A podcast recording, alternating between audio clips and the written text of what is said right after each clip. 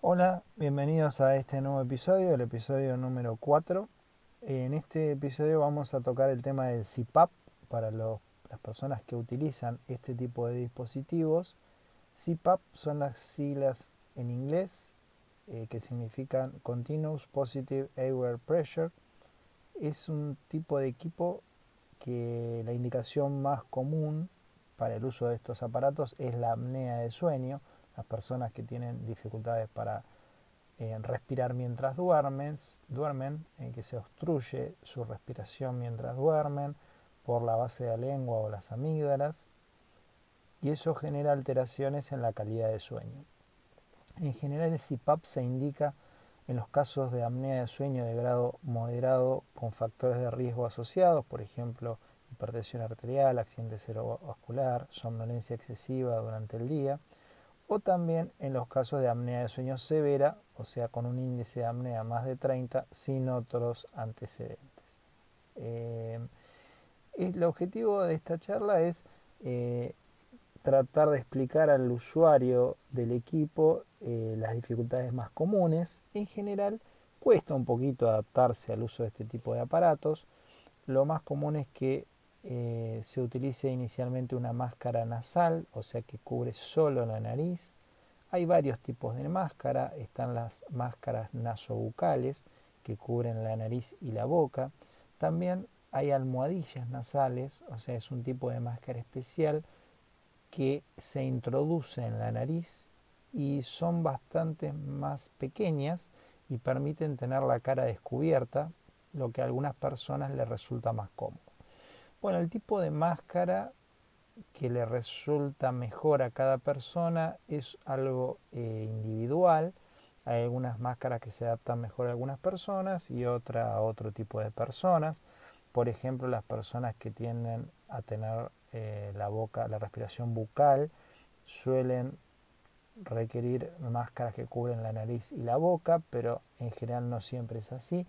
Casi siempre se comienza por una máscara nasal, porque las máscaras nasales son más cómodas en general y las máscaras nasobucales pueden mandar hacia atrás el maxilar inferior y empeorar en algunos casos la apnea o en general la gente que usa máscaras nasobucales tiene requerimiento de presiones más altas.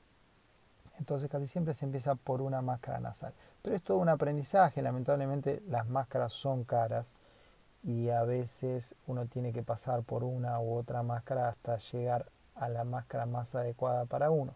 Pero sin duda es dinero bien invertido porque no hay mejor cosa que dormir bien y que las horas de sueño que tenemos sean reparadoras y permitan descansar a nuestro cerebro ¿eh? para tener mejor, un mejor funcionamiento durante el día. ¿eh? Entonces, lo que hay otras personas que se adaptan rápidamente al CPAP duermen una o dos noches con el equipo y notan un cambio fantástico, se sienten mucho mejor durante el día, suelen tener mucho menos cansancio, menos dolor de cabeza y a la medida que lo usan mejoran incluso las funciones cognitivas, el humor, puede que ayude incluso a bajar de peso, porque al dormir mejor uno tiende a comer menos.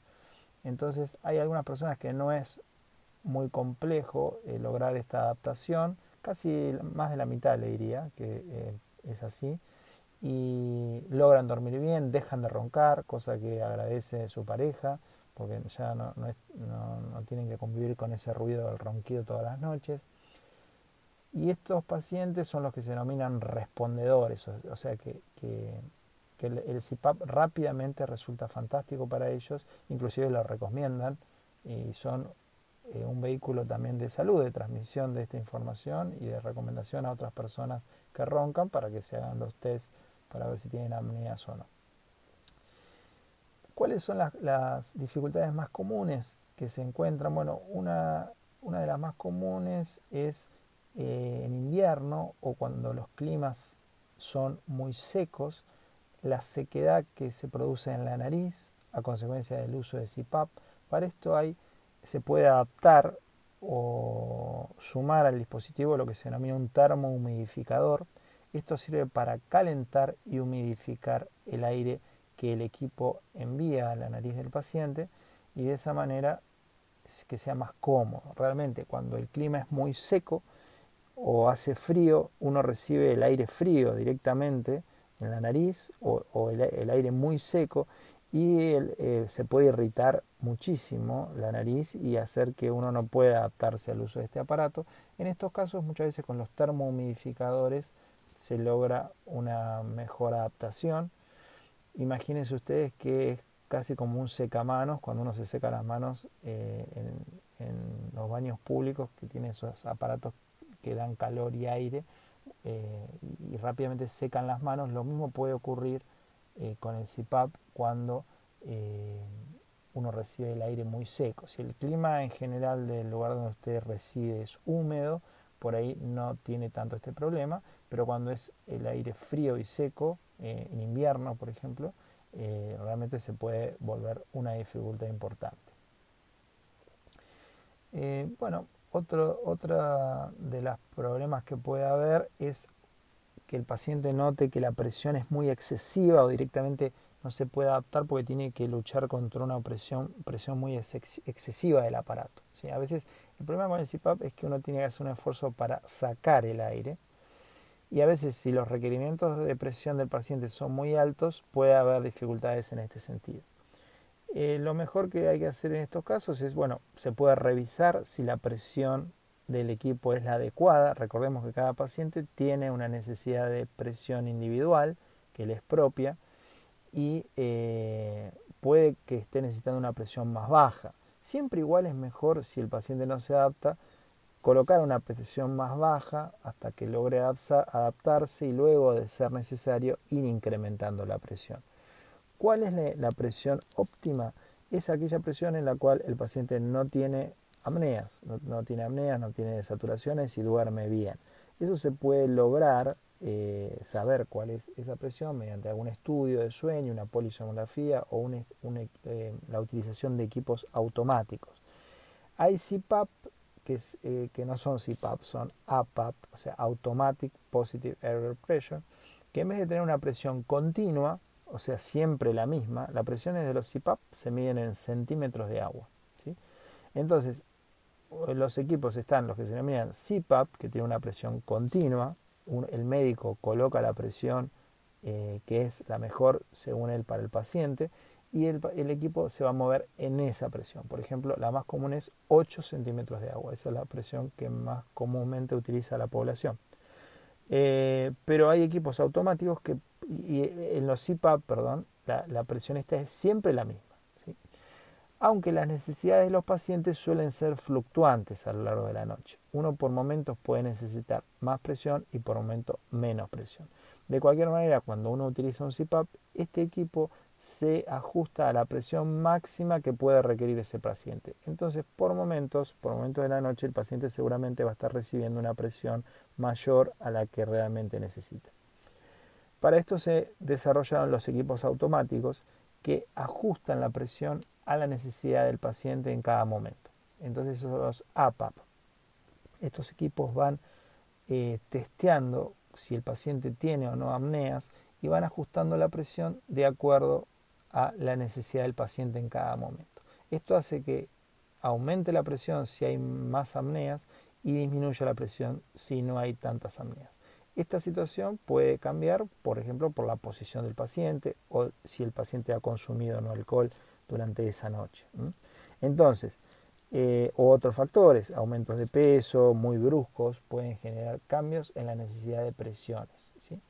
Entonces estos equipos automáticos gradúan la presión para adaptarse a la necesidad del paciente en cada momento de la noche. Son más costosos, es cierto, pero en algunos casos pueden ser muy útiles porque pueden ser la diferencia entre que el paciente se adapte a usar estos aparatos o no, no, logre adaptarse. Se recomienda el uso de estos aparatos cuando sean necesarias las presiones más altas. ¿eh?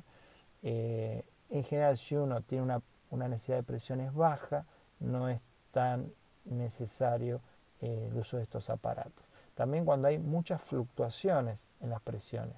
Hay, hay personas en, las cuales la apnea cambia mucho o el grado de apnea según la posición. Hay gente que boca arriba se obstruye un montón en su respiración y de costado, por ejemplo, no se obstruye prácticamente nada.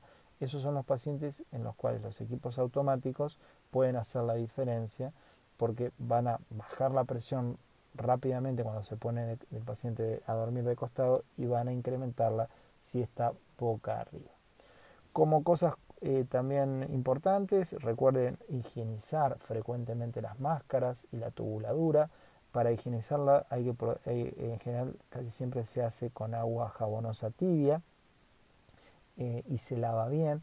Revisen bien que no haya pinchaduras de los tubos corrugados laven y sequen todos los materiales del equipo a la sombra, porque la exposición al sol puede ir deteriorando rápidamente eh, estos implementos. La duración de la máscara, según la calidad de la máscara, las máscaras de buena calidad suelen durar alrededor de un año.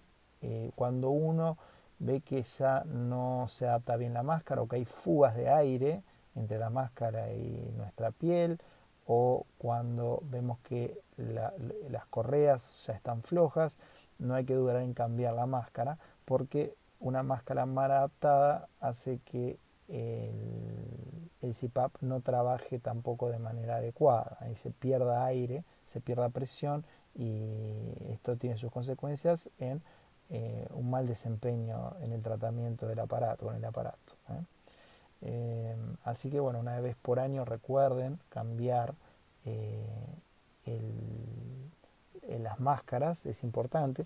Después, periódicamente, si hay algún problema, por ejemplo, uno nota que el paciente que usa CPAP ronca intensamente de noche, es que algo no está funcionando bien, posiblemente la máscara no esté bien adaptada o necesite más presiones.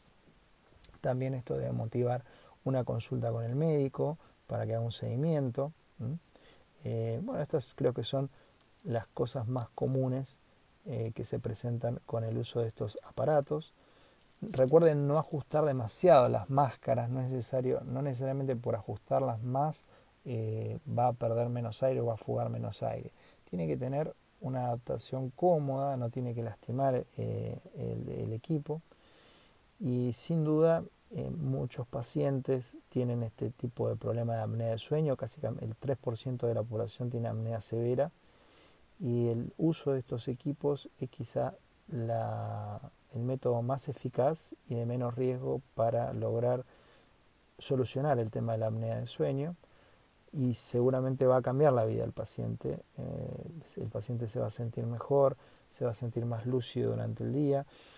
Especialmente deben prestar atención a esto las personas que, realizan tareas en área pesada, choferes de camiones y ese tipo de personas, porque la gente con apnea de sueño tiene más riesgo de sufrir accidentes. Entonces es importante todo roncador eh, que consulte y se haga ver. Eh, hay test muy sencillos que se pueden hacer para determinar si hay apnea o no y sin duda en los pacientes con apnea severa el uso de estos equipos CPAP les puede cambiar la vida, definitivamente.